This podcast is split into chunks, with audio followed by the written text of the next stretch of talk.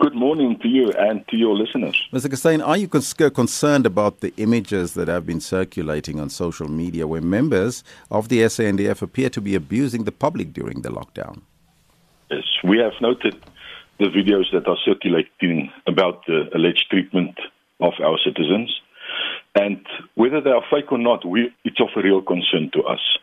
Yes, we know that any action by the members of the SANDF outside of the law cannot be condoned. Mm-hmm. Are you confident, though, that the SANDF members on the ground understand the regulations of the lockdown and what they are supposed to do to be guarding against?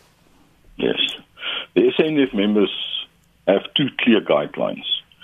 The one is a guideline from the president, and who is also our commander in chief, but also the chief of the National Defence Force. And the second guideline is the code of conduct all members of the SANDF must at all times carry with them. Hmm.